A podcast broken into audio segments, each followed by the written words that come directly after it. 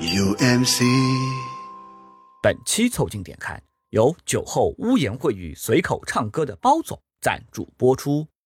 如果你没有听到，那就是被我剪掉了。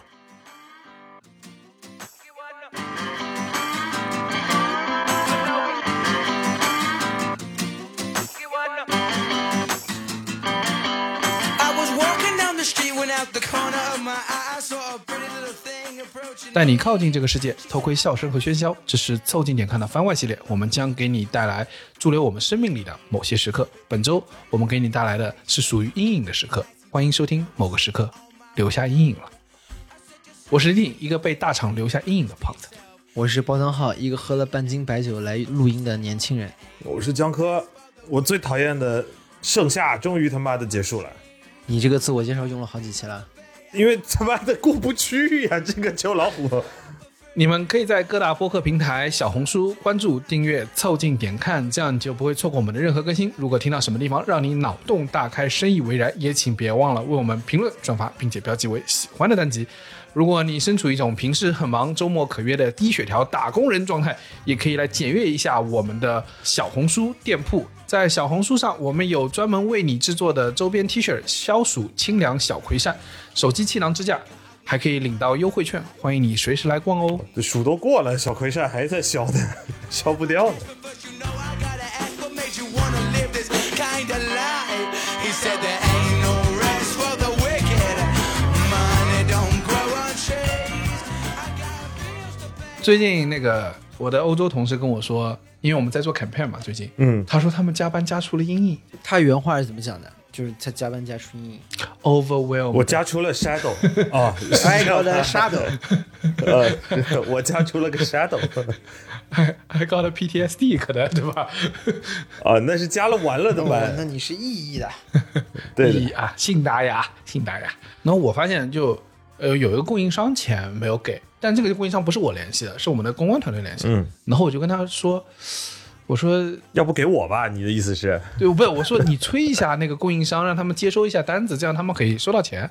嗯，然后这个欧洲同事，这个公关同事跟我说，他说我已经催过一次了，你要不要也加入进来催他们的行列啊？ 那我一下子，哦，不对，这是 你这个思路跟拼多多是一回事啊，加一个人砍他一 刀，一起来砍 一刀。就能把供应商钱给砍回来了。对。然后我我就思考了一下，我想说。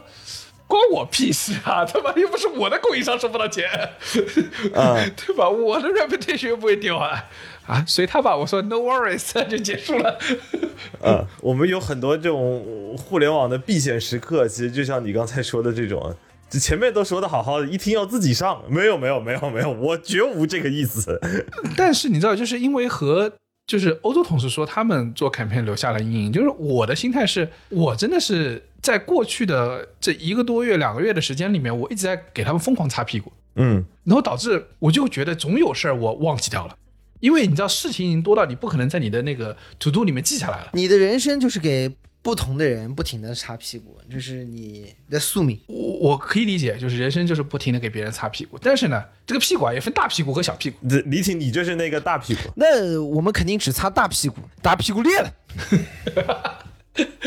大屁股有几分裂，有四分裂，分 分两 个。裂裂裂。 那我们只擦大 屁股，屁股小的不擦啊，。对我我同意，就是你呢，就是说的是对的，就是如果我们呃都是大屁股，那我们肯定是很好擦。但问题是有些小屁股啊，这个屁股很小，但但是是他脏是吧？是个卡点， 这个脏就很影响这个事情的发展，嗯，对吧又？小又脏的屁股有什么好擦的？对，你是不想擦，但是你就最后发现这些小屁股已经挺影响你的。 你什么工作环境啊？我现在想问你，你是什么工作环肛境肠医院吗？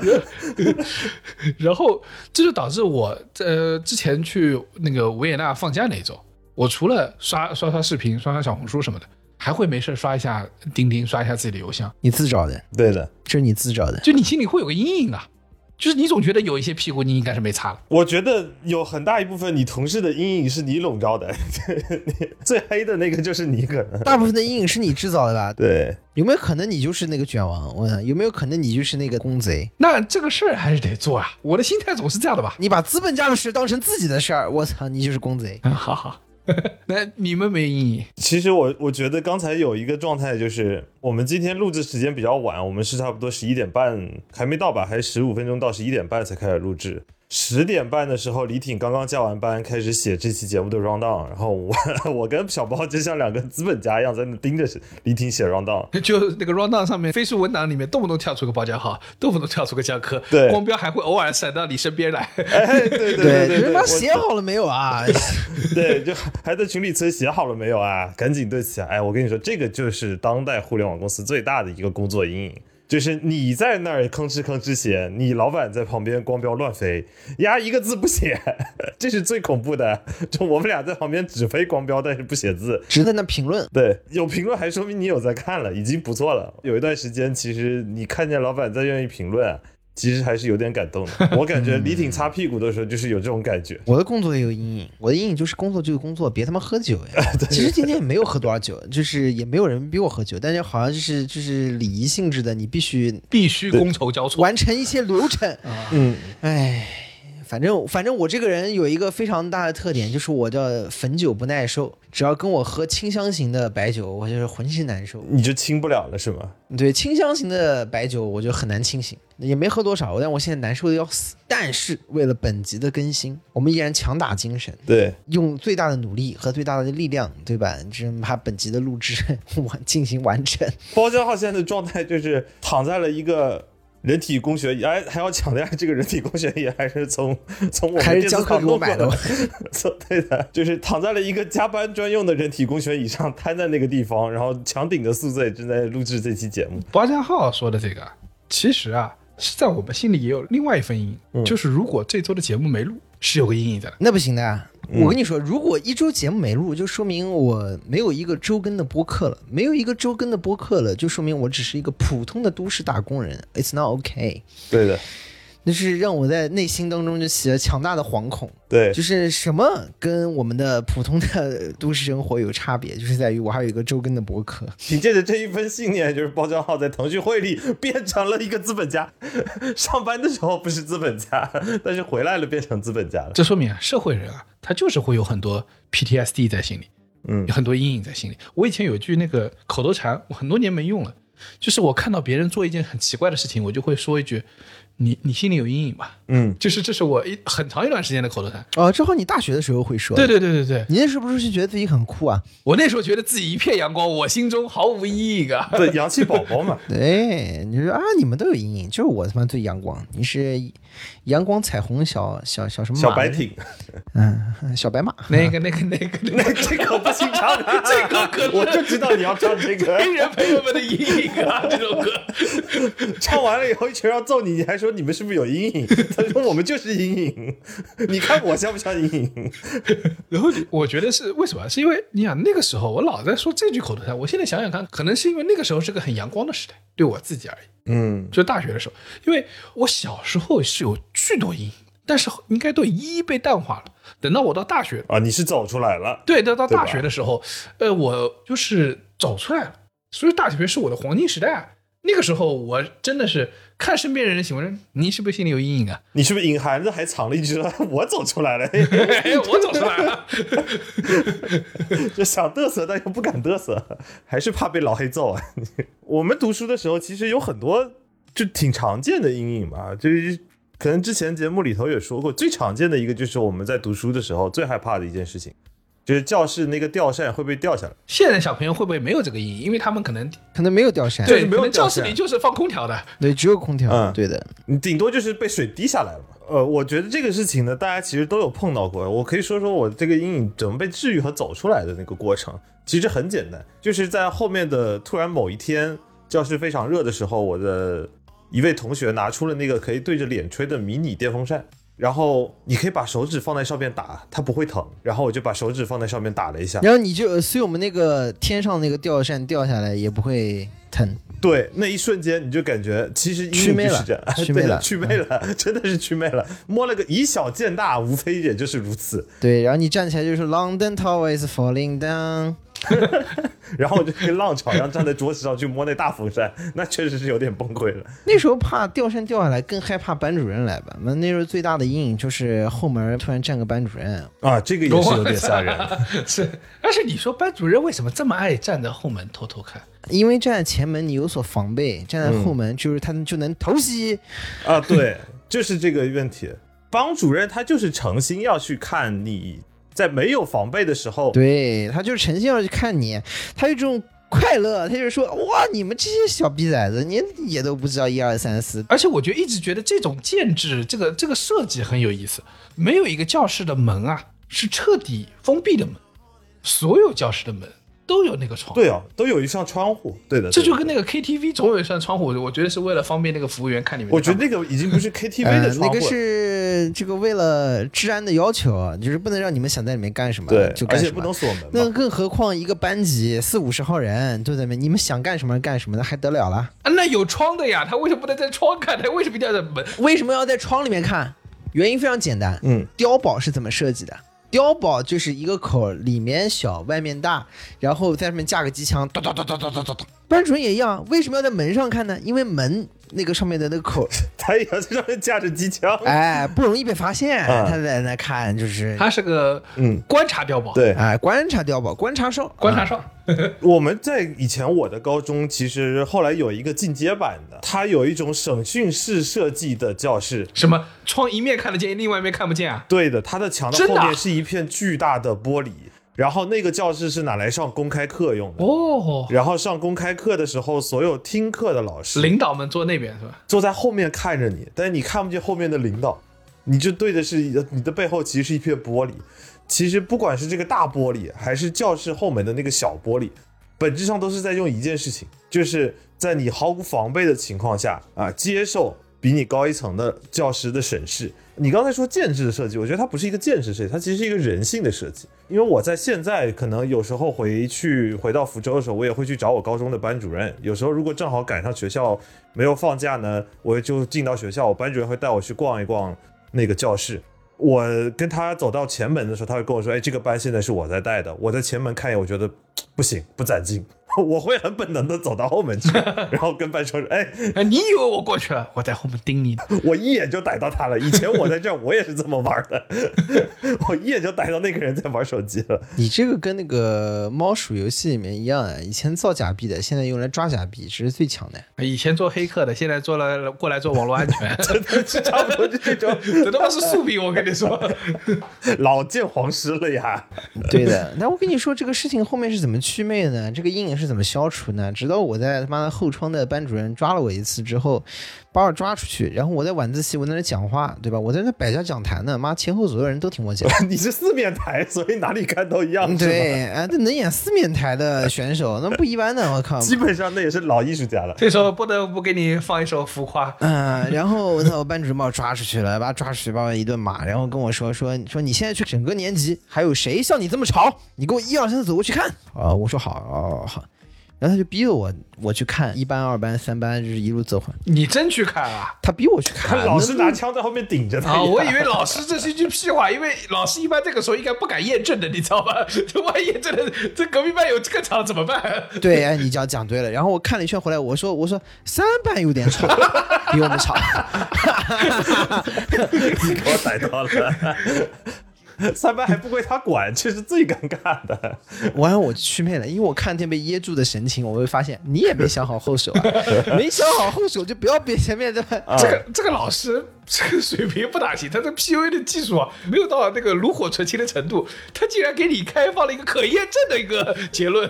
他只能说你好不学学差的。对我就说，哎，你放出去的问题你自己接不回来，哎，那个时候就有了辩论的逻辑，然后你自己接不回来，那你自己去放不出问 题，真是。班主任的心理阴影啊，我们下面就开始剖析班主任的心理 阴影。我跟你说，我对后门那个班主任这个偷偷看观察整个班这个事情的阴影是怎么消失的？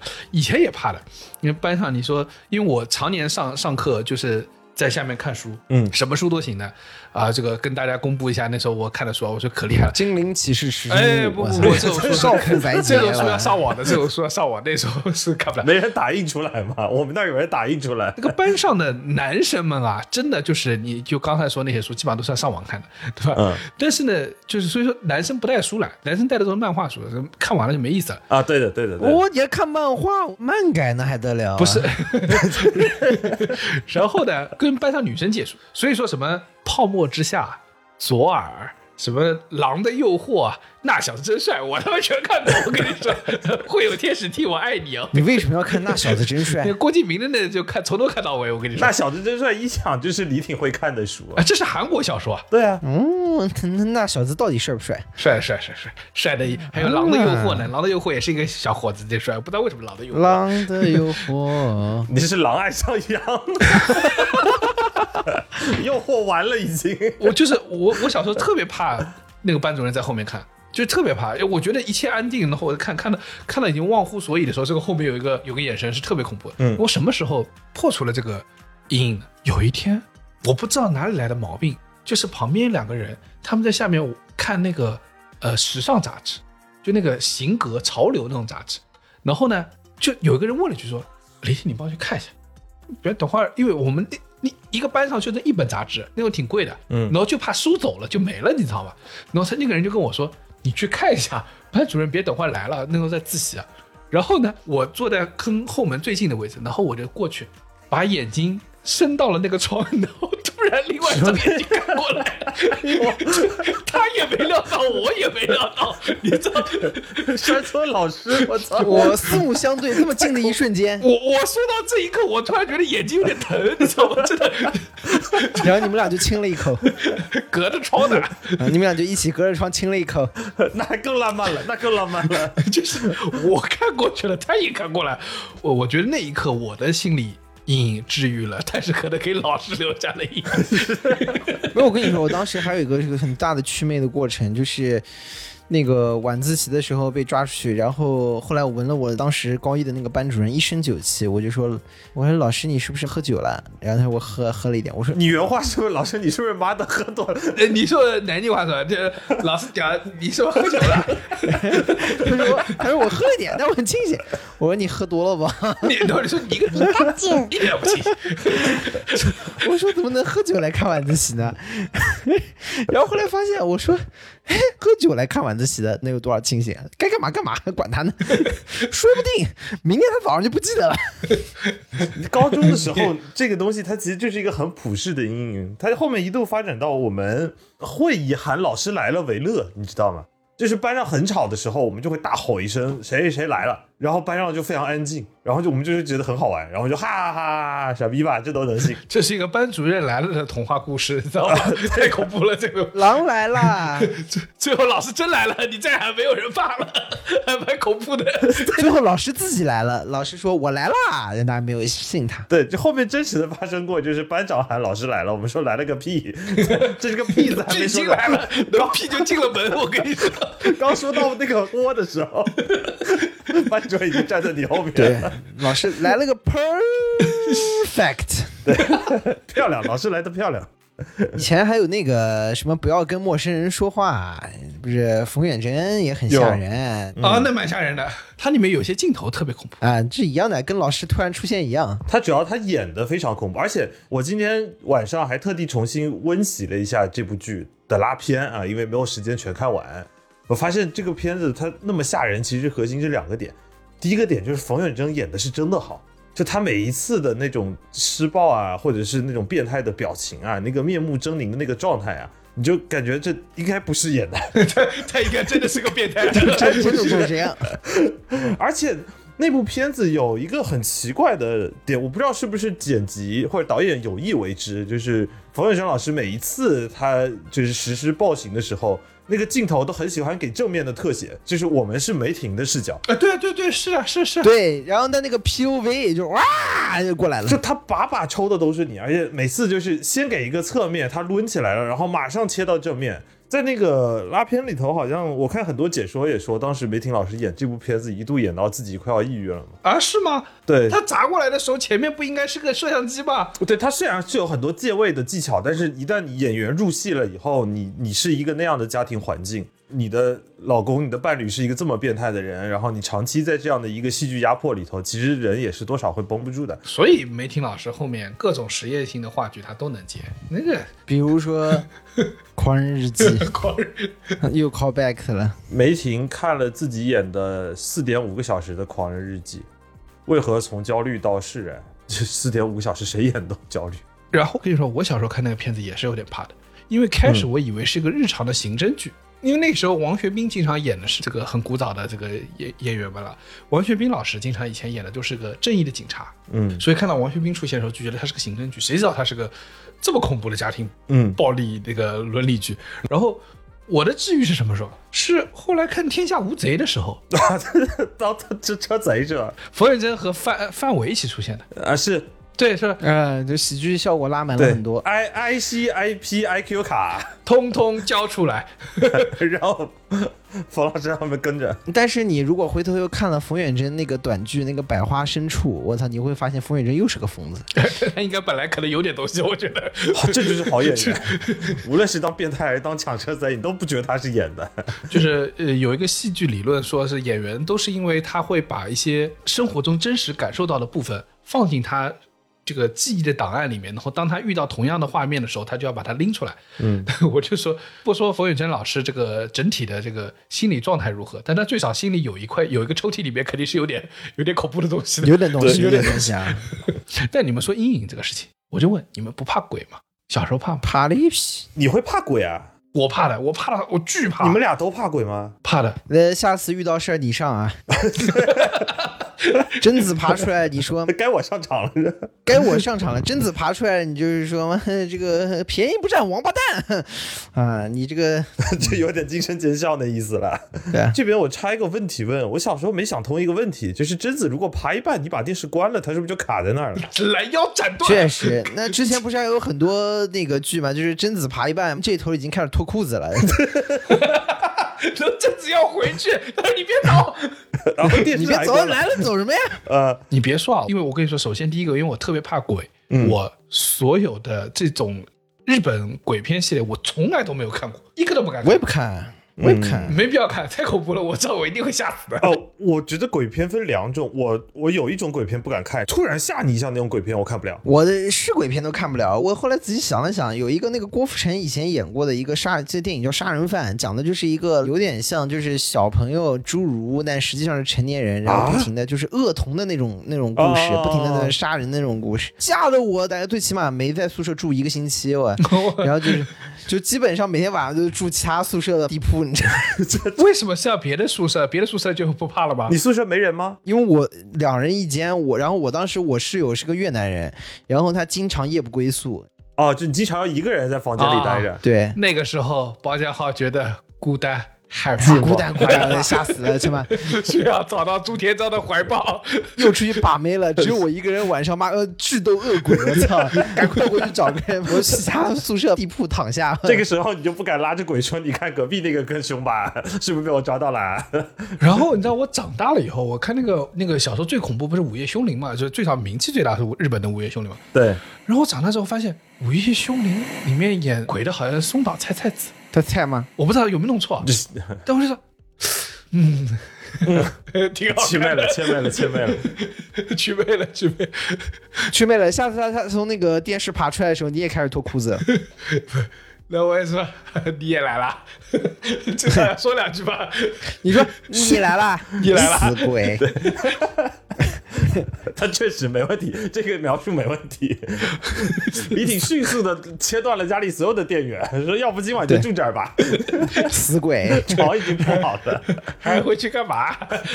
怪老远的。然后个，但是我小时候真的是特别特别怕鬼，怕到什么程度？就是我很多很小的时候的记忆我都还记得，我不记得具体是哪个岁数，可能是三岁头、三岁半啊。我小时候在家睡觉，我是会挤得我爸我妈睡的。啊，其中一个很核心的原因是什么？是因为窗帘这个东西对我小时候是个阴影。家里灯关了，然后窗帘会透进一点外面的对光。对对。对对对对，小时候没有那种隔光窗帘嘛，遮光效果不够好。对，会有一点点月光或者路灯光闪进来。的，那个时候月光还能照亮大地，对然后那个外面的光透过窗帘进来的时候，窗帘会有些地方薄一点，有些地方厚一点，就是有些攒在一起了嘛。对，那个攒在一起那些地方，它会形成一些莫名的阴影。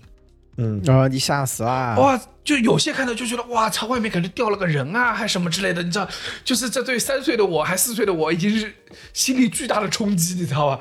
对，需要一个效果更好的遮光帘，我甚至不记得那个时候我是怎么能睡着的。在惊恐中夜夜入睡。我跟你有一个完全一样体验，就在昨天，昨天的半夜，然后我睡觉的时候，因为我们家选的那个窗帘也不是那种完全能够隔光的，多少会剩一点进来，但是我可能还是多少有点怕热，我晚上睡觉还是会关着窗开着空调的，最近睡。昨天半夜大概我刚迷糊睡着的时候，发现我家的窗帘在动，哦哦，对对，我小时候这个也是，他他他不仅掉那个人，还还在那动物，我跟你说。对，然后我我他妈我关着窗呢，我怎么窗帘会动？ 后来发现是是我家的狗 去飘窗那边看风景。 但是更吓人的是，我怎么验证这件事情？是用一件更吓人的事情验证的，就是半夜一点多有两个眼睛盯着我， 就看完风 景。他说哦，这有风景，哎，我去你妈！我当时想， 你这死胖子。啊，这风景也不错啊。呃我是就是三四岁有这留下这些阴影之后，导致我从此以后我睡觉自己啊，就是我睡觉，我基本上是不关灯的。嗯，然后呢，不仅不关灯，我也是 somehow 养成了一些在很小很小的时候就养成了一些中年男人的习惯，就是我要看电视睡觉，啊有声音，对对对对对，就是这这样就不容易让就你我有声音，你窗帘爱怎么飘怎么飘，对不对？你睡觉怕露手露脚吗？啊、不怕，我喜欢在边缘试探。有可能就是有人觉得手脚露出来哎会被人抓。你主要还是在就是这种声光电这 一块，啊，就 是是是是是，对。然后重点在于什么呢？就是我就喜欢看着电视睡觉，然后只要电视有声音，我其实说实话心里有很强的安全感。嗯然后有一天，大概可能我七八岁吧，我那个时候晚上最喜欢看什么呢？就是因为电视里你也不知道晚上它会放什么，就是也是有不安全的因素的，对不对？就是万一看到一些恐怖的东西，第二天出来吓死你，对吧？什么东西最安全呢？就是我喜欢看科普类节目。啊就 Discovery。对小时候那些有线电视台、地方上的台，他会去买那个什么探索生活啊、呃探索科学啊这些啊，对对打打看。对对对对对，就是什么旅游卫视，就是那个点放的。对，那个就很安全，对吧？它上面就是什么波音飞机怎么起飞啊？那不安全啊。我我对我开始以为它是安全的，这什么时候开始 不安我跟全你说，出事儿就是这种片。给你看那个什么探索金字塔啊？这金字塔那个我不怕的，金字塔那个我不怕的。我什么时候怕的？我有一天晚上睡着了，我已经看了睡着了，醒来的时候他正在放医学的部分，我天哪！我 我我真的，我已经睁开一个 X 光的那个，就是一个一副人骨，你知道吗？把我 愣住了。我跟你说，你这个就台选的不对。我那个时候有一段时间家里面机顶盒全开的时候，我是知道有一个时尚台的，那个时尚台啊，只有一个内容，就只有模特走秀。哇、就我跟你怕个屁啊！晚上就爱看这个，就怕是不怕啊了，但是睡也睡不着了， 就是哎刚刚这么说的时候，我开始以为他想说，因为我遇到这个恐怖的事件之后，我从此以后找到了一个新的台词，绝对不会出现恐怖事件的，就是我看中央五套，啊，就都搞体育。哎呀，体育哪带劲啊！半夜我我是他妈要睡觉，谁要带劲？半夜他们最喜欢放的什么？要么是就是偶尔会放那个足球的重播、象棋，啊还有斯诺克，你知道吧？哇， 斯诺克太好睡了，斯 诺斯诺克太好睡睡了了，我看一下绝对安全。斯诺克那个节奏就咚， 对，咚短短你要碰到那个以前那种出球慢的选手，那个短啊， 短时间可能要隔五分钟。就是短，你说斯诺克有点意思的是，他打球没声音吧，解说也没声音，就是解说可能怕吵到台上的人，就是那个解说也跟做贼一样， 他不知道他要吵到谁，就经常你看斯诺克打 这一看不错，哎，做了一杆斯诺克，短然后你在旁边睡得 好香。真的，我跟你说，你们那时候小时候要把所有机顶盒的节目都打开之后，就有一个时尚台，那个时尚台就是不停是模特走秀，嗯，唯一的问题就是睡不着。是这样的，一般你换台换换换换到个什么，呃，亮剑啊，李云龙、骑兵连、啊冲进锋攻，啊，你看一会儿哦，来劲。换到那个时尚台一看，这个是某一个品牌的秋冬季节的展，那有什么好看的？ 还这样，然后， 然后你就又换过去啊，这边，呃这边，呃，康熙王朝蓝旗儿，朕的蓝旗 儿，对，你看一会儿啊、这一集看完了，然后就你换过去，我、到到泳装了，哎我吓死了，到泳装了，哎，看一会儿，看一会儿，啊来 劲，来劲，来劲。 白白驹过隙啊，时光荏苒， 一转眼就到了夏季的特 惠，再过一会儿天就亮了，我跟你说，然后开始甩自己巴掌，说妈的，明天还上课呢。 你这时候你妈进来了，你说你放在这个台，你怎么解释？我这帮人艺术的熏陶，你懂什么东西啊？真是。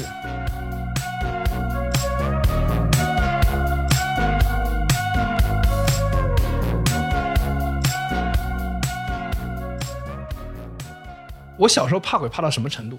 小时候有一些港片，特别有一些那个就是鬼片系列嘛，其中有一个鬼片叫做《开心鬼撞鬼》，你为什么怕鬼而看这种节目？因为它叫《开心鬼撞鬼》。对，小时候很多鬼，很多吓人的港片，尤其是那种盗版碟，会给你翻译的非常像过年。这个片子其实真的不恐怖，但是因为我太怕了，我怕到什么程度？里面主角一行人他们到了一个大堂，然后这个大堂里面他们找了一个老人问了一个事儿，嗯，然后过了一会儿他说，哎，老人指的这个方向不对啊，他们回头看的时候，老人没了啊， 然后。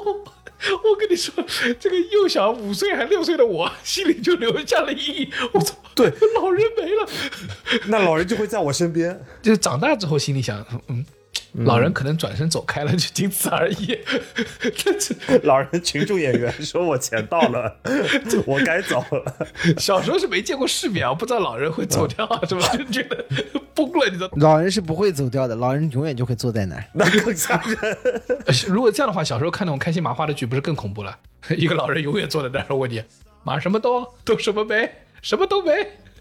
我小时候有的电影，其实你碰到雷就是在这个地方，不是说你去买恐怖片，因为你你去租恐怖片的时候，你其实是有预心理预期的，但是大部分的心理阴影都是。你还会去租啊？我小时候可能我爸有时候会会去租那一些你恐怖片，牛逼啊！但我的心理阴影其实不是在于恐怖片，能想到的早期的电影的心理阴影其实是周星驰的电影，就是我在看《大内密探零零发》的时候，哦，那个有点恐怖的。最后那一下就是反派突然变身，然后变成一个无脸人，突然啊转过来，我哦我去，这是个心理阴影，这是个心理阴影，这是个心理我阴他影。妈我在卡看喜死剧，了！后来才发现那个反派不是那个李若彤演的，你知道吗？对我就我去，我长大才明白他是李若彤。是我当时想说，这不是戏剧吗？怎么这么吓人？他脸呢？有一些早期的香港电影是有这个问题的。 是的，就是该该吓你的时候没咋吓，然后看个喜剧电影，刚准备合家欢，给你吓个屁滚尿流。主要是他们实在没有考虑过小孩的对这个世界的认知，你知道。 但有时候也不能怪他，可能他这么制作的时候，他本来没有想到吓你，对，单纯是小孩自己容易吓到自己。我给你举个例子，就是呃，你刚刚说这个有些人不是怕把手和脚放在那个棉被外面嘛？嗯，我那个我是不怕的，但我怕什么呢？我怕床底。一脉相承的啊，就是你怕就是怕下床底下有个什么东西出来抓着你。对，然后呢，在一些设计不大合理的卧室呢，就会产生一个严重的 bug，就是嗯哼，呃，有些人睡觉要关灯。那不是有些人，绝大部分啊、人。绝大部分人睡觉要关灯啊，except me，然后关灯之后，那个房间不就黑了吗？ 嗯，那你上床的过程中，你不就暴露在黑暗之中了吗？ 那个床下那个人就要出来杀你了，这我跟很你危说。险， 真的，就好像你主动去送，有点主动去送的感觉。但是你有没有第二种方法处理这个问题？你只能关掉灯以后，嗖嗖嗖上床。有没有一种可能性，如果你躺在床底，就没有人在那床躺躺在床底就？我就是那个鬼， 我才是大 本你钟。就是阿杜， 对，嗯我应该在床 底。我不应该在床上是吧？而且小时候的那个开关不像现在，现在很多人家的卧室的开关都会在床头做一个啊，插座，因为现在设计合理嘛，啊东西多了哎嘛。对，你可以三开四开嘛，这样你在床头你就可以把灯关。小时候关不了，小时候的开关呢，经常会牵一根线下来，你记得吧？提一下这根线，啪嗒啪嗒我，操，你这个够小时候。是不是够 old school 了？子旭的记忆正在攻击我，对的这可能我两岁之前大概还才有这种设定吧。我我为了也不我至于，只是因为你在城里长大的而已。 宿舍里经宿常会舍有这对种对，因为对小时候是那种教师宿舍单位分房嘛，都有那个线的开关。我遇到过跟你一样的问题，所以我把那根线加长 了。 就我牵着那根线到了床上，我再 拉。我家里拿了好几根线给它穿到床头，这是最早的。你说我落后吗？我躺在床上就能关灯啊！你眼睛，你老卵。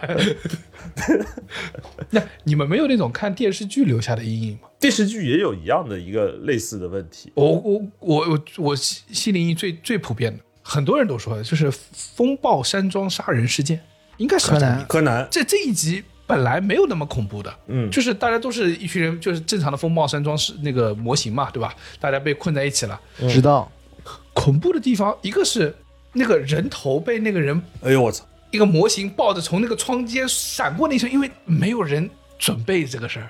是不是把那个人头藏在肚子里啊了？还是什么对，这个是后面一个更恐怖的，就是他这个一个胖子，其实他已经减了肥，然后他把人头放在肚子里。哎，我们这期开头还是要提示一下，不要后半夜听啊。啊，对对，我好像有点这个印象。我操，这确实有点吓人的，当时对，吓死了。嗯但是这个是普遍的，就是恐怖的。但我自己有另外两个是我对我来说恐怖的。第一个，图书馆馆长杀人事件，那个太可怕了，因为他们躲在图书馆里面，他们就在找那个尸体在哪里。嗯，然后他柯南突然想到说，那个电梯的承重应该能装好多个人，但是他们是他们是小孩儿，他们不应该只这么几个人就会满载。嗯，所以他们就发现那个尸体应该藏在那个电梯上面，所以他们把把电梯门打开，然后看到那个电梯上来，然后看到上面放的尸体，然后这个不是最恐怖的，恐怖的是等电梯再往上的时候，里面站了个馆长，哎呦我操，这怎么站在上面？就那馆长在电梯里，那啊个尸体藏在电梯上面，他们是为了看电梯上面的尸体，然后哦他们看到尸体的时候，那个那个电梯不是接着往上走吗？就看到馆长在电梯里面，那个眼睛慢慢慢慢从里面露出来，我操，那一下真是。吓尿了，我 操！真的是尿了，我跟你说，真的是尿了。这个瞳孔直视你的那个镜头啊，真是百试不 爽。他这个基本逻辑就是，我猜到了凶手是怎么杀人的，猜到的一瞬间，凶手就要来杀人， 凶手出现在了面前。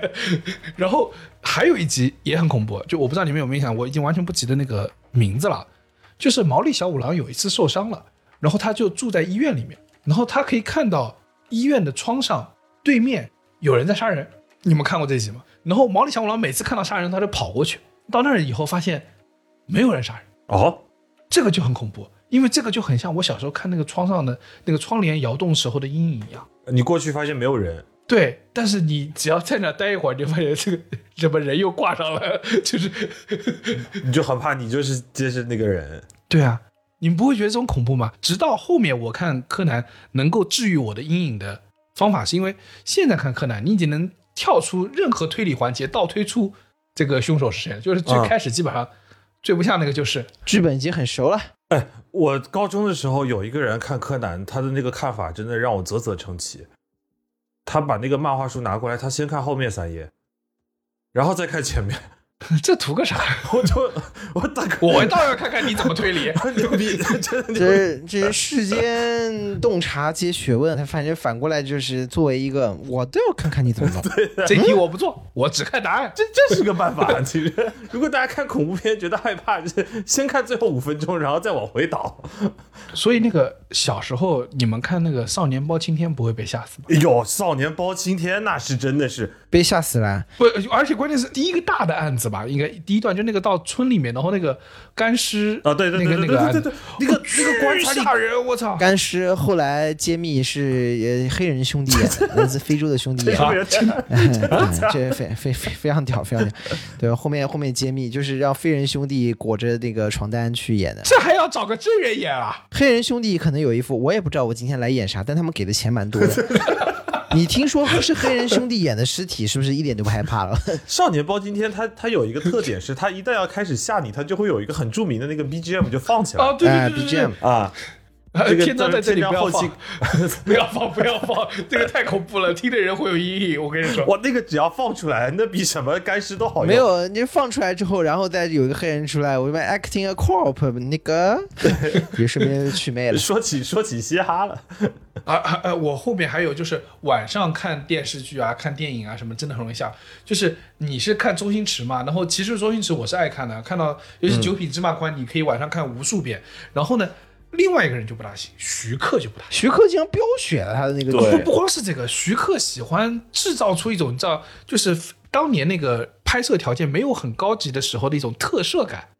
那啊特摄片那种感觉，他做那种什么鬼啊、妖啊什么之类的，我给我给大家举例子，最明显就是那个青蛇，就是你知道那个两条蛇尾巴哇出来之后，你又知道它是假的，但是你又有膈应。有膈应的感觉。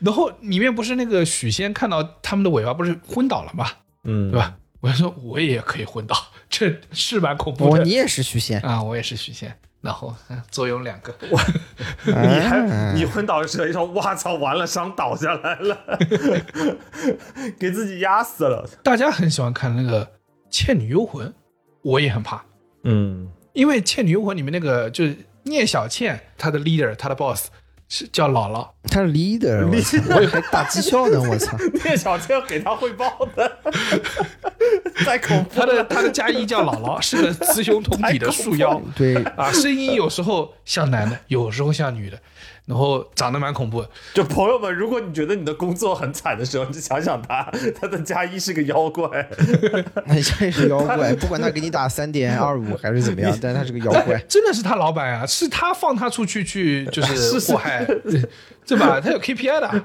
而且他就是聂小倩后面为什么跟他闹翻了？就是老板，你这 KPI 我不想做，我我爱客户，啊 然后 他要活水，他要活水，然后我要活水， 我要活水，我要活到人间去，我要我活想这水。个部门待了，业绩压力太大。然后这个时候，他姥姥的恐怖就展现出来。他姥姥有个很长的舌头，呦这个舌头哇巨恶心，哇天哪！就是你知道那种特摄片那种舌头，就是他特地要做的恶心，然后上面有很多口水啊什么的，哇的过来，巨恐怖，吓死！哎，早年间，早年间这种片子啊，它它效果不好以后，它会有一种很特别的 cult 的感觉。对，就它越是那种塑胶感强烈，越是那种你能看得出来的它特制的粘液啊，哇，你就看得更难受。同样也是小时候看八三版的这个《射雕英雄传》，嗯，呃，那时候我可能只有三岁，真的三岁，就是、就我的记忆可能就是被这些东西所烙在脑子里的。就、啊我小时候看那个《射雕英雄传》，那时候特别火嘛，反正每天都《射雕英雄传》，然后看到突然有个部分，郭靖溜进了一个王府，然后去偷药，后面看好像是他去救王楚一。然后突然被那个王府里面养了二十年的一条大蟒蛇，哎呦从那个井里还从哪里窜出来，然后把它缠住，这个害养怕二是十年，我操，不得了，不得了。然后哇，巨吓人，以至于我不知道后来这个故事的情节是郭靖被他缠住之后，不知道怎么摆脱他，于是咬了他一口，把他的血吸干了。啊，最后吃了大王蛇牌是吧？ 吧？像什么东西？啊喝了什么蛇酒，吃了大王蛇牌，啊还是那个什么姜辣蛇，我这是湖南做法，听着就对上火。真真没猜到，现在这个东西都不让吃了， 你知道吗？这新的管办法，这个不让吃。大王蛇才姜辣蛇挺好吃啊的，郭靖听到了吗？不让吃了。 这不让吃了， 真是。就那个年代啊，以前老年间啊，宋朝还给吃，现在我们都不让吃了。 所以我看那那个就在我心里留下巨大阴影，所以从此以后我就很怕蛇。嗯，哎，我第一次吃蛇肉的时候，小时候吃还是有一些野味啊，虽然确实不是什么，现在不让吃，现在不不是，让好像吃有养殖的吧？有养对殖的，有那个吃大过王蛇牌嗯挺好吃的。对对对对对，其实蛇肉我第一次吃的时候，我没我不知道啊，我都吃完了才跟我说这是蛇肉，我还说哎呦，我操，嘎嘣脆鸡肉味，有点嗯，意思。嘎嘣脆鸡肉味还挺带劲啊，对。你们有那种巨大物恐惧吗？啥巨大物恐惧？那巨大物都吓人的，我操！为什么我会提这个问题？是我刚刚想到一个阴影，这个阴影很少，可能会比较罕见啊。我有点怕看《西游记》的孙悟空碰见如来佛，就我每次看到那个如来那张大脸扑在屏幕上的时候，我就觉得害怕。湖北荆州有一个全世界最大的关公像，嗯嗯，我就明确跟你说，远远看过去，就是感觉奥特曼快来了， 对对对，吓死了！我怎么这么大一个关公呢？什么情况啊？我操！奥特曼来不一定是要打他，但是他肯定是奥特曼的好朋友啊。对，所以我每一次我去雍和宫，雍和宫最里头，好像应该不是最里头那一进，倒数第二进有一个非常非常五层楼高的一个佛像，有吗？我每次站在那个佛像下，有雍和宫的倒数第二景有一个很高很高的佛像，然后我我不是我我不太清楚它具体是一个什么佛啊，但就是因为我小时候，因为我以孙悟空的第一视角看见如来佛，我觉得害怕，所以我每次去雍和宫的时候，我站在那个佛下面，我都会觉得有点害怕就是双脚发抖的那种感觉，就就是佛祖那它的效果达到了。啊、对， 这对啊，这这是就是他的神像效果达到了。嗯，包括你像很多宗教，为什么就是要斋戒？因为人在低血糖的时候容易产生幻觉，你知道吗？确实，对你为什么要斋戒？你低血糖的时候，你看这么大东西，你就产生幻觉了，然后你就被诠释为一种就是宗教的信念。然后就开始信他了，对，为什么宗教老是要转圈，让你跟着说围围着什么东西转几圈？你就晕了呀。你就包括土耳其，进土耳其的这个清真寺，它不是有一种舞吗？就是你穿着那个洁白的衣服在那转圈。为什么这些是一个宗教仪式？当你穿到眩晕的时候，你又斋戒了，你又低血糖的时候，很容易产生幻觉。嗯，然后后面就诠释，就是说这是一种神迹，对吧？你就容易相信啊，这呃因为所以科学道理啊。 你很厉害， 我觉得你很厉害啊！你是个除魅大师。小周一接这句话，就知道前面说的全是放屁。因为所以科学道理，对吧？我小时候有阴影的，不是你们这种嘛这个鬼片，我小时候有阴影，其实来自于正片，妈正片也能有阴影，但是小时候的时候，我跟你说尺度还是大，妈是猜不到的。你们看过老三国吧？老三国里面真的两军政权相互单挑啊，真的是会过去一刀把对方头砍掉的，然真后给特写啊！小时候是真敢给特写、啊，我真给特写，妈的关公过去单挑一刀把对方头砍掉了，头砍飞掉了，然后只剩个脖子，然后脖子上面只有个孔在那在滋哗啦血喷血，对我操！哇！然后我小时候把吓死了，我说什么情况？我操！类似的感觉是我之前看《水浒传》，就我很后面很后面才看，我小时候没看过《水浒传》，也就是前几个月的时候我才从头看了拉片。我跟你有一样的感受，就是我操，小时候是真敢拍啊！那个城门楼上射箭，就宋江征方腊最后那一下就垂死挣扎那射箭的时候，就真的是把人打成筛子，那就是真的给一个特写。我第一反应是我靠，还好我小时候没看这片。我跟你说，过五关斩六将的时候，那关羽，你想过五关斩六将，他要斩六个人，嗯，然后在那一集里面给拍完了，那一集就不停的看，头又飞掉喽，头又飞掉喽，头又飞掉喽，然后脖子里面不停的在那喷血。我看你说的这个不像害怕的样子，有点小时候一开始看吓死了，我什么情况呀？我靠！ 然后看看后面头飞多了，大概也慢慢习惯了。我小时候我 我爷爷陪我一起看，我爷爷还在旁边说说：“哎呦，这关羽又出来削萝卜喽。 爷爷是身经百战见得多了。”嗯，然后然后我操，我那时候妈真的有点被吓到了，这怎么会尺度这么大的？三国里面动不动你看《三国演义》的时候，咱就说斩首了谁谁谁什么，对吧？嗯，你就觉得文字可能也还好。我靠，他那个时候把那一刀下去往头来，而且还有我跟你说很可怕的，就是后面关羽失荆州，然后被那个吕蒙被刺之后，然后他们不是被俘，然后被杀了嘛？那个头砍下来以后，然后给送给了曹操。哇、那个尺度也很大，我靠！对，然后曹操打开了一个匣子，里面有个头，这个这个镜头如果露出来就很恐怖。啊，就是他拍出来了。然后重点是那个关羽的头还突然睁眼睛了，我操！你你这段不是你编的吧？不是我编的呀，就是现在是这样的。然后重点是把曹操吓吓死了，所以后面曹操才死掉的。哦我操！我看那一集的时候，我曹操没被吓死了，我被吓死了， 什么情况啊？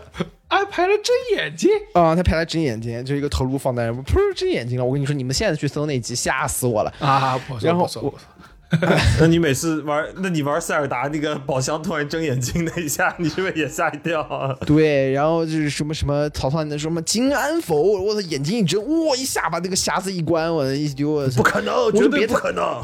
难怪要接着奏乐，接着舞的，要把自己晕倒。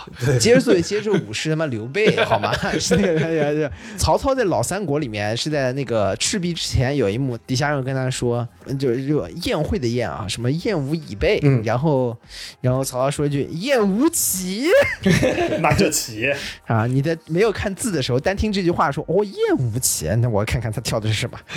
这时候跳到了那个时尚频 道，我操！我这操作你准备出来，我跟你说，没见过 没见过，西洋这些玩意儿还是见过。带劲带劲带劲！小时候还有现在除了这个以外，还有以前那个我们节目里讲过的那个学校组织的去看《疯狂的兔子啊我》。靠，这是中国第一 cult 片啊！我靠！这是学校怎么会组织去看《疯狂的兔子》这么这么可怕的东西？他教育了什么东西？我可以接受学校那个什么组织我们去看什么“妈妈请再爱我一次”，我我他妈集体哭的稀里哗啦。我一个都不能少啊，这就这都还行。我靠！疯狂的兔子是怎么回事啊？我操！这完全是僵尸片好吗？疯狂的兔子，它是一个很 cult 很 cult 的一个片子，你看完完全不记得他在拍什么，就记得所有人在嘀咕疯狂的兔子。对，然后就是僵尸片会传染，疯狂兔子就是你打开那个光盘之后，你就会只会重复疯狂兔子，你身上还会有个烙印，印了一个兔子，对，长得跟兔八哥似的。呃而且那兔子画的还挺可爱，小学三四年级的心里面就种下了极大的阴影，精神传播就是你他妈集体带我们去学校再去看，能有什么吓人的东西吗？然后就看了一个类似于僵尸片的内容，《疯狂的兔子》，疯狂兔子，给我吓的呀！我靠 而且小学的时候还会干另外的一件事情，加深你这个印象。学校社会实践或者团建的时候，喜欢拉着大家跳兔子舞。 你说是不是有病？啊哎，有没有一种可能，拍《疯狂兔子》的这个导演他就是这个目的，就是吓死所有的小朋友？。对，然后后面他又说他是个儿童片，如于是如愿以偿。我跟你说，《疯狂兔子》这个东西，你要有嘛年龄分级，我觉得最起码分到十六岁以上。对的，起码你贴个脏标不过分吧？看完了电影出来，然后吃完了饭，学校还组织你跳兔子舞，你这不是加深烙印吗？啊让他们就十岁的我真是吓死了，还不如回去看时尚频道。那小时候我是我的那个另外一个阴影是看那个《终结者》啊，第二终结者也是那个审判日，然后那个很恐怖啊，就是我我我恐怖在施瓦辛格带着那个小孩儿，带着他妈去找那个黑人科学博士，然后跟他说你不要再造了，啊因为那个天王以后会统治世界，然后以后就会世界会核爆。嗯，哎，你讲嘛讲了呀？你真的给大家演示了一遍核爆，就 那是我猜没猜到的。而且我跟你说，小时候我在看这个电影的时候，是在我一个很有钱的叔叔家。嗯，这个叔叔有个巨大的背投电视，我直接给你干一比一干出来了。呃，对，就是巨大的一个背投电视，就那个你可以想象那个电视就是一个大的坦克车在那个客厅里面啊，我在那么大一个电视前看，就看到世界爆炸了，嗯，然后爆炸就爆炸，爆炸一点都不恐怖，恐怖的是有一个有一个女人抓在那个一个铁网上，啊，对对对对对对对对对，然后就变成一一片尘土，我们优秀的导演一定要让他展现出核爆之后人如何被爆炸肢解的过程。他就看到这个皮肤啊燃烧，然后这个剩下骨头啊，那骨头在消失。我操！你知道就这一个过程，嗯然后你叔叔穿着终结者的衣服出来了，Terminator，I will be back。那就是小时候的我对此毫无防备啊。嗯，我一般炸掉不炸掉了呀，我 我我怎么能知道它会变成这个东西啊？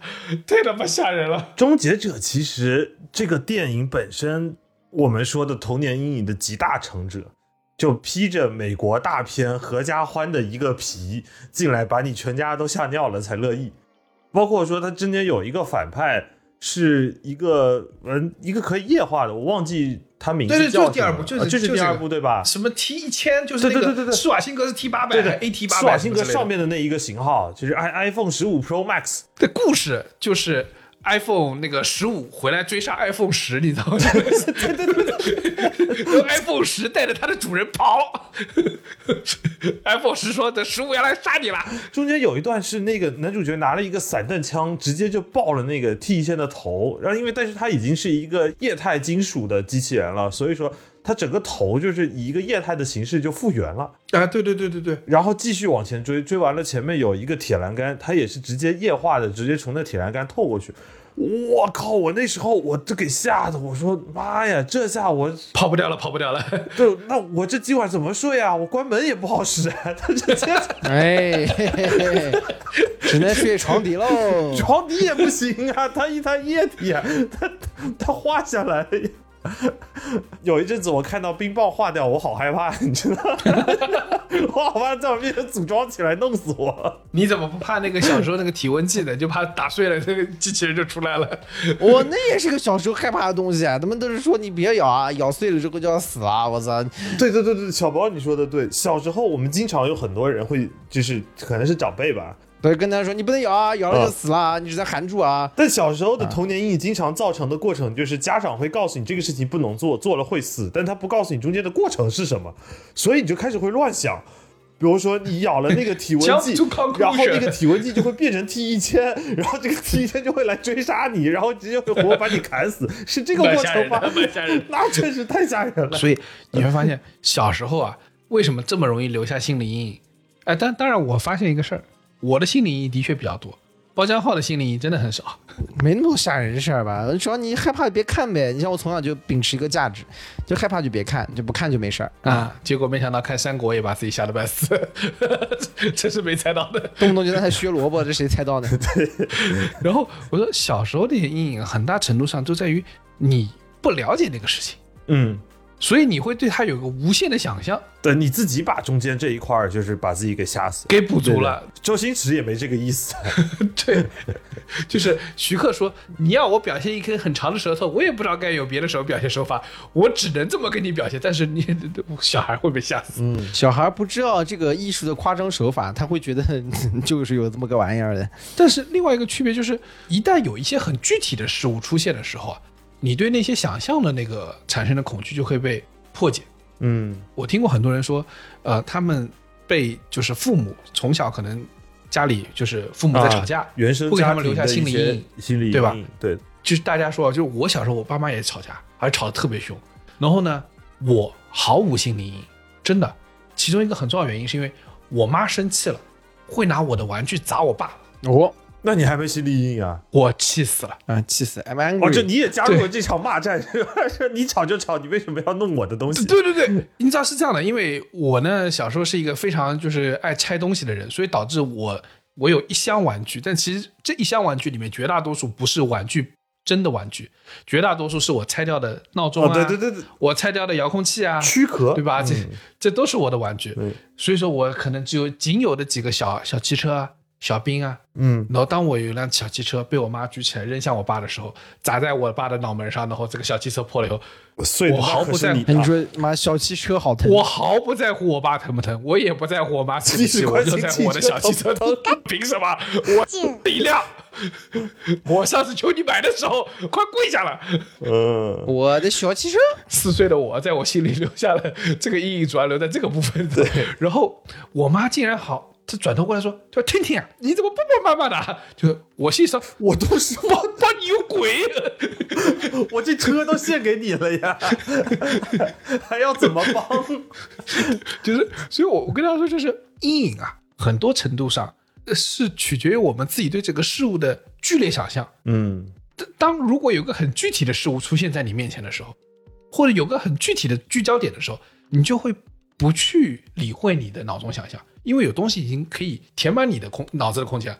比如说，当你每当想到原生家庭里头的这种感情，你第一反应就是惋惜你的这个车。啊，对啊，对，很多时候这个东西啊，是来源于想象对自己的惊吓。啊我记得我有一次，以前在很小很小的时候，我在家里阳台上看了一个车祸，就有一个车撞到了一个类似于骑摩托车的一个人，就流了挺多血。然后当天就过去了，你知道吗？就是在阳台上面看着，然后第二天我上学过马路的时候，我脚踩一个地方，发现地上有一块红的，就可能那个血没擦干净嘛。嗯嗯嗯我怎么吓死了我？ 也有可能是红色油漆。Anyway，反正就是发生在那个地方。对，但是你联想到了过去的一些事情。源于对自己的想象的惊吓，你知是道的吗？就是有很多的时候，就是自己的想象吓死了自己。然后你看，像我一个可能小时候阴影多成这样的一个人，为什么长大之后这个阴影慢慢也淡化掉了？我好像没有那么多就是恐怖的东西。我就觉得，因为长大了之后啊，你逐渐生活变得越来越现实，你可以想象的空间其实越来越少了。嗯，你知道，它都被你的一些现实的事物填满了。 对，有很多解释了嘛，有很多太多解释了。就是举举一个最简单的例子，比如说你现在如果晚上天黑的时候，那个灯光打进来，你有太多解释，你很清楚知道外面有路灯，然后你的窗户可能真的是没关好。我家里养了一只狗， 你家里有一只狗，。它确实很狗，就都就就太容易解释这件事情真的可怕的鬼故事啊！是跟江科说你家里其实没有养过狗， 那是有点恐怖的，对不对？那我还在极客上叭叭发了两年，你们不觉得害怕吗？这是我 我是干什么的？所以所以说，当这个东西已知了、可见了，然后可被分解了，你就天然没那么恐怖了。嗯，你就陷入一个巨大的虚无主义， 这一切都是不真实的。然后我我突然想到，我长大之后有个非常恐怖的阴影，嗯，我特别害怕因式分解做不出来。 跟说到分解，为什我他妈么想到，你为什么因式分解做不出来会害怕？因为大概初中的时候就做因式分解，然后特别难。嗯，这就跟梦到自己是在高考是一个意思啊，对啊，就是我我就是有一次做梦的时候梦到我在做因式分解，然后我做不出来， OK，我当时我在梦里都快崩溃了，我当时想说，我在梦里也跟自己说啊，我说这东西我学过啊，嗯我怎么做不出来？我操！然后你知道我脑中在在梦里的我在脑中想什么吗？啊，这把算了，这把算了，我回去一定要把那个考题全部拿出来再做一遍。嗯，这你跟那个梦到高考什么做不出来是一回事儿。我有一次去玩剧本杀，玩了剧本杀之后，我第二天睡觉他妈梦了一晚上我在杀人，我一边杀人一边想，我们剧本杀里面杀人也就算了，你怎么能真杀人呢？ 自己自己骂自己，哎呦，难受死了！然后醒来我才说啊，没杀人，没杀人，自己骂自己说包浆浩你可真不是人。 哎呀，没杀人，没杀人，我就是你刚刚没扣这个扳机，没有冲动，没有冲动。哎呦，怎么刚刚杀了那么多人呀、啊？嗯，这这这，我我我当时从那个梦里惊醒的时候，想想，操，老子硕士， 就是真的， 我当时的去他妈的意识分解。已经毕业了，一样的啊，以前小时候怕的东西，现在都会变成 PTSD 的啊。我记得我有一次去那个上海的那个 Blue Note 那个 Jazz Bar，对吧？啊，大家一听这个、哦高雅场所，对吧？你这是小时候啊，已经不是了。致敬，不是小时候，致就敬是长大之后嘛，长大之后嘛，说长大之后，然后去，然后进去之后还给你戴个手环，哎，然后呢，小时候呢，我怕什么呢？小时候不看这些乱七八糟片子啊，我小时候怕虫子，呃，虫子过来有点害怕的，那不行。然后戴了那个手环嘛，大家就是戴过这种手环，应该都知道，就是它你别把它自己勒太紧，因为你勒太紧之后，你回家摘不下来，对吧？麻烦。那你别勒勒太松，勒太松一会儿掉了，他妈出入不方便。你基本就是大概大差不差往手上一套放哪儿。对，留大概一到两指，很哎，严对谨对对，这一般是不这要这样的么一个客情气，况不。要这么客气。然后呢，在里面听演出呢，听的哎摇摇晃晃，挺激动的。然后呢突然之间，哎，你这个手环啊，它一般上面都会有一个类似于小的卡片啊或者牌子啊什么的，就是这个示意。嗯反正肯定它会有一个小尾巴在那叮叮当当。哎，一个小尾巴放在那儿，哎，你突然一激动，这个小尾巴啪一下打了你手，然后你一瞬间会觉得，我操，有什么虫子？ 你怕虫子？ 我，你这个行为怎么怎么这么蠢啊呢、 然后第二，你知道这是这是手环，当你一晃它的时候，它会怎么样呢？它会晃，它会在你的手边这不取废消话吗拍打你的手，你说我操，这什么东西啊？虫子一直拍在我的手 上，还在那儿跟着音乐在那儿小颠颠，嗯啊，中中间有个老头儿说：“ 哎呦我包浆浩顶天立地，高雅场所，然后突然有个人说，呜 啊，然后你不停的在那晃手，你说这虫子们从来不离开我手，什么情况啊？直到发现啊，这是自己的手牌啊，哈虚惊一场，虚惊一场啊，大家都不用在意啊， 接我们继接续着小啊奏颠颠乐，接着舞，旁边的小姑娘心想：这傻逼吧，我操！啊啊，接着奏乐，接着舞啊，我打了一辈子仗，怕怕虫子怎么了？ 所以我跟你说，就是小时候啊，很多时候的你的阴影能够在你心里留下来，其实是因为你始终破解不了那个魅，就是你无法就过经历那个祛魅的过程，就会对你产生震慑力，对你产生恐怖。就好像，呃，中世纪的人如果他始终不知道宗教存在的背后的逻辑。太阳为什么从东面升起？为什么从西面落下？天为什么是这个样子？所以它会产生一种强烈的敬畏。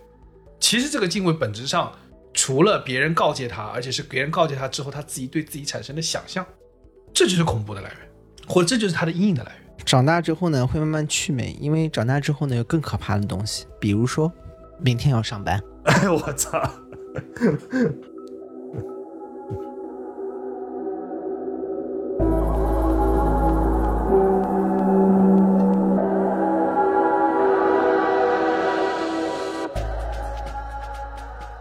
以上就是本期凑近点看的全部内容，感谢收听。更多需要你凑近点看内容，你可以在微信、小红书搜索“凑近点看”，关注我们的公众号，在微博搜索“宇宙模特公司 UMC”，宇宙模特公司 UMC，你可能在未来看到更多神秘的内容。除了小宇宙，你在苹果播客、网易音乐、喜马拉雅、Spotify、B 站、小红书、微信视频号、抖音搜索“凑近点看”，也都可以找到我们。欢迎你给我们留言投稿，当然我们也不一定采用。以上